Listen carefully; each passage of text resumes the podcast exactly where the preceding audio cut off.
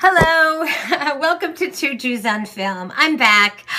I have been writing, rewriting, rewriting, rewriting. Um, as I'm sure a lot of you know, or maybe you don't know, but when you write a script, you never just write it once. Sometimes you write it 40 times, sometimes 50 times. Well, I have been rewriting. Uh, I'm still rewriting, but I really wanted to review this movie. You know, I saw so many films that I wanted to review. I just didn't have the time. But I do have to say before I start, my top three films of 2015 were The Danish Girl, Brooklyn, and Youth. I absolutely love those films. I know Leonardo DiCaprio was going to get the Oscar for The Revenant, and I think he should. He was brilliant, but if he wasn't up for an Oscar, I would so give it to Eddie Redmayne. Oh my God, he is so extraordinary in The Danish Girl. I am probably the only person on the planet that did not like Spotlight. I saw it twice.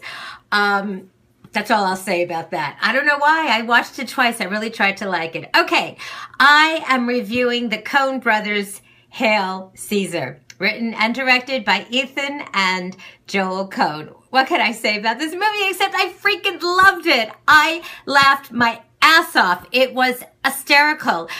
Yes, I laughed louder than anybody else in the screening room, but I loved it. I loved it. I loved it. It's like an homage to the golden age of Hollywood. It is so funny. Uh, it stars George Clooney, Josh Brolin, Scarlett Johansson, uh, Tilda Swinton, who I absolutely love. I know she's an alien, but she is just, when she's on the screen, you just can't take your eyes off of her. Um, I know I'm leaving people out, but I'll put it in my written review. Um, it, it's basically, you know, oh, and Channing, Channing, Channing Tatum, oh my God. He does the most killer song and dance routine. This guy is like this supreme tap dancer. Gene Kelly would be so proud. He does this, I think it's sort of like a you know, uh, an homage to like Anchors Aweigh, You know, remember with Donald O'Connor and Gene Kelly? Anyway, he is incredible.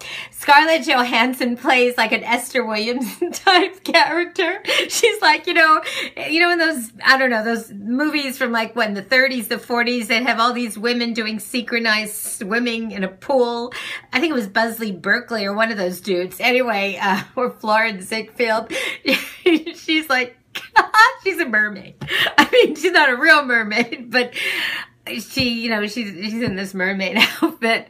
Um, you know, the plot, it doesn't matter. I'm not going to spoil it. George Clooney gets kidnapped by a bunch of communists. You know, there's just one scene after another that is so freaking funny. There's, I'm not, I'm not going to spoil it, but there's a scene where uh, Josh uh, Brolin is in front of these um, clergymen, including one Jew, and he's trying to or ask them if uh, the script that he's doing about Jesus is, um, you know, if it offends them or not.